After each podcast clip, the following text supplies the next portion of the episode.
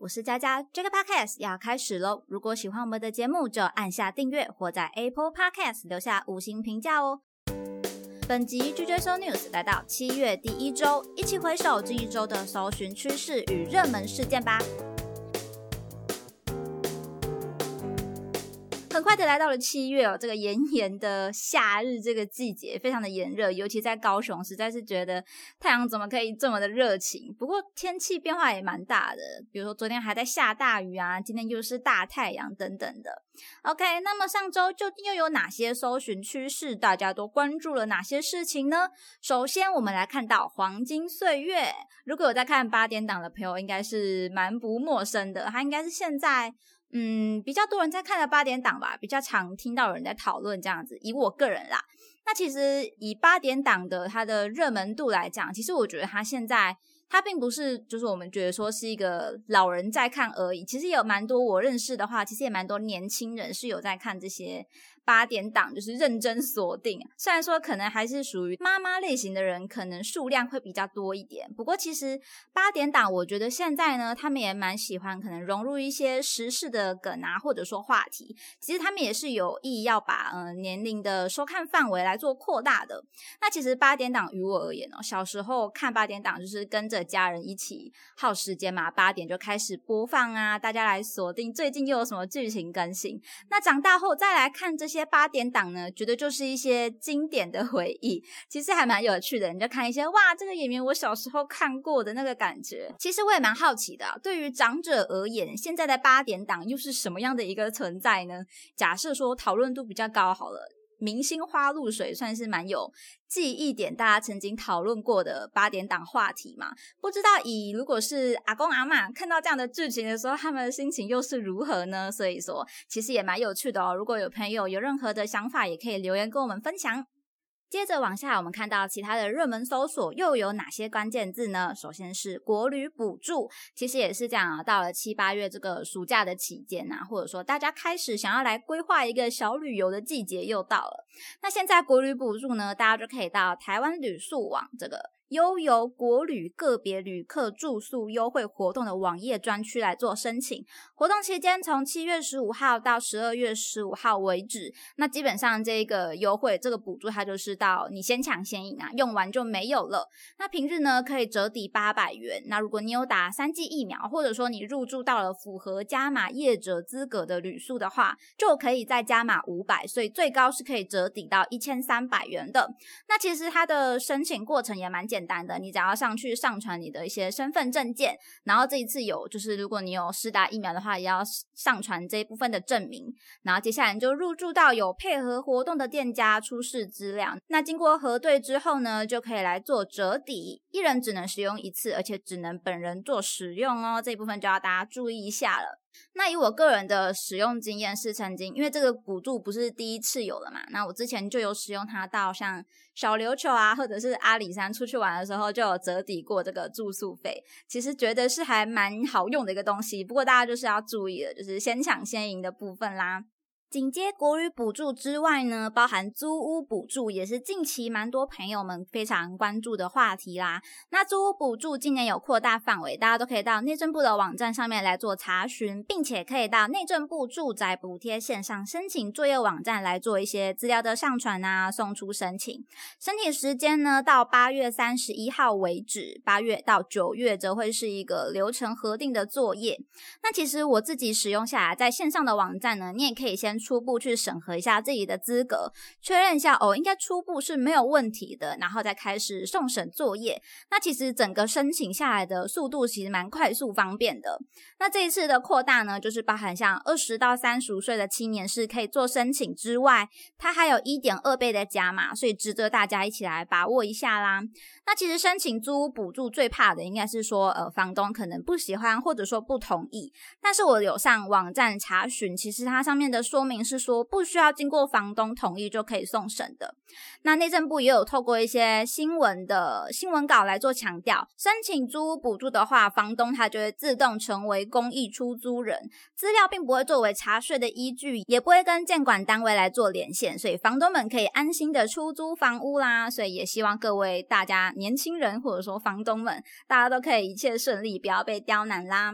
其实这一部分资讯应该对于现在暑假嘛刚毕业的新鲜人来说也是非常重要的一件事情，因为也是符合这一些申请补助的资格内的人群嘛，所以大家要记得好好的关注一下，把握自己的权利啦。那么上礼拜还有哪一些事情是大家非常关注的呢？我们就来看到了金曲奖。那首先金曲奖其实他们一开始在做社群推动啊宣传的时候，非常吸引大家注目的，就像是罗时丰来担任主持人这一件事情。那他这一次在金曲奖的主持人表演上，其实也利用了很多大家对这个主罗时丰这个人物的印象来做串联，像是什么呃牛的造型啊，或者说他。骑着那个感冒 用丝丝的胶囊登场等等的，其实也造成蛮大的讨论度啦。不过他个人也有说，就是他在呃他自己的不务正业的频道里面也有分享他自己的花絮，大家有兴趣的话也可以去看一下。他里面也有说到，其实自己压力很大，然后呃也很难说让所有的网友都对这些。对这一场表演感到就是完全的满意，所有人都喜欢嘛。然后他就说，呃，不要欺负他这个老人家，其实蛮有趣的啦。那我个人是觉得还蛮肯定的，因为我其实之前看到罗时丰是主持人的时候，我就觉得说，嗯，其实罗时丰他应该从以前就是资深艺人嘛，所以不管你今天是。嗯，可能年纪稍长的人啊，或者说中间，或者说你现在是年轻人，你就会透过他的不务正业这个 YouTube 频道来认识他嘛。所以应该说，大家对这个人物都是很有，嗯，很有印象、很有连结的，表示说，哎，这个主持人是让大家为什么可以更有讨论的热度。那么至于在得奖的部分呢，以我关注下，应该是科拉奇得到最佳新人奖的讨论度是蛮高的。那团体的张家权就说。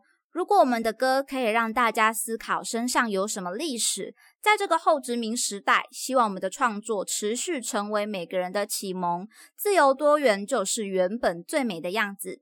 夏子熙则希望将奖项献给为了性别、种族、语言而努力的所有人。其实我觉得这样看下来哦，嗯，从音乐这方面来讲好了，那大家的自我意识好像也慢慢的越来越强，独立乐团啊等等之类的创作，其实好像更常让一些朋友的内心世界有被击中的感觉。另一方面就是大家喜欢的东西也越来越分众了，即便是在音乐上也是如此，所以不少创作者有更多的机会来一起做竞争，但同时就。是这样，越来越多创作者嘛，所以大家的竞争也是越来越大了。那对于这一次的金曲，大家心中有没有什么遗珠之憾呢？也欢迎可以留言跟我们做分享哦。接下来最后一个关键字看到的是《怪奇物语》，那其实《怪奇物语》它也是。嗯，在这个六七月在 Netflix 上面的影集上来说，是讨论度蛮高的一个影集，我自己也有观看。那这次的第四季嘛，然后其实一开始我一直以为应该拍到第四季就结束了，要完结篇，是抱着这样子的心情来把它看完的。没有想到，哎，好像它的结尾是会还还会继续推出第五季的感觉，所以我们还蛮有趣的，可以关注一下。如果有第五季，当然也是蛮不错的，因为它的。结尾就是，嗯，感觉这个世界还没有完全被达到一个和平的状态，还需要一段努力跟征服，所以还后面还有一段故事可以再演的感觉。不过这次又要等多久都不知道，因为我觉得《怪奇物语》的更新速度真的是很慢呢，就是有点受不了。就是我个人觉得对这些影集非常辛苦的地方啦。那这一次第四季大家有讨论哪一些东西呢？其实我觉得讨论度蛮高的，应该有包含到这一次剧中有出现的歌曲。像是关于麦克斯他的爱曲，就是他只要听音乐就可以不会被异世界抓走的这一首歌，就是《Running Up the Hill》。英国女歌手凯特·布希于一九八五年八月发行的歌曲。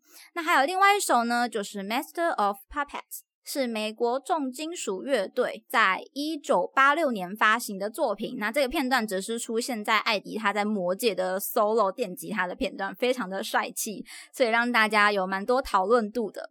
那其实我们都知道，因为《怪奇物语》它就是一个融合很多以前。嗯，比较以前比较有怀旧啊、复古风元素的内容在里面的一个影集，所以他的歌曲，你看大家他都是选一九八五啊、一九八六年发行的作品哦，所以其实算是呃，又可以让你再回味了一下这个年代的曲风的感觉，而且选的非常好，因为跟戏剧是完全可以来做搭配的。那如果还没有追《怪奇物语》的朋友，真的推荐你现在可以，我自己也有在考虑啦，可以再回去从第一季再来看到 第四季这样子，也许速度慢。一点，可以慢慢的再来期待第五季。而且它第五季不知道什么时候要出现嘛，偶尔回味一下才不会忘记说，哎，到底演到哪里了？那如果大家对于怪奇物语有任何的心得分享呢，也欢迎可以一样到我们的社群贴文下面留言分享啦。那么本周的 Jack Podcast 就分享到这边，欢迎大家到社群贴文下留言分享看法。J j So News 系列与大家一起思考与迈进，期待您下次继续收听。我是佳佳，大家拜拜。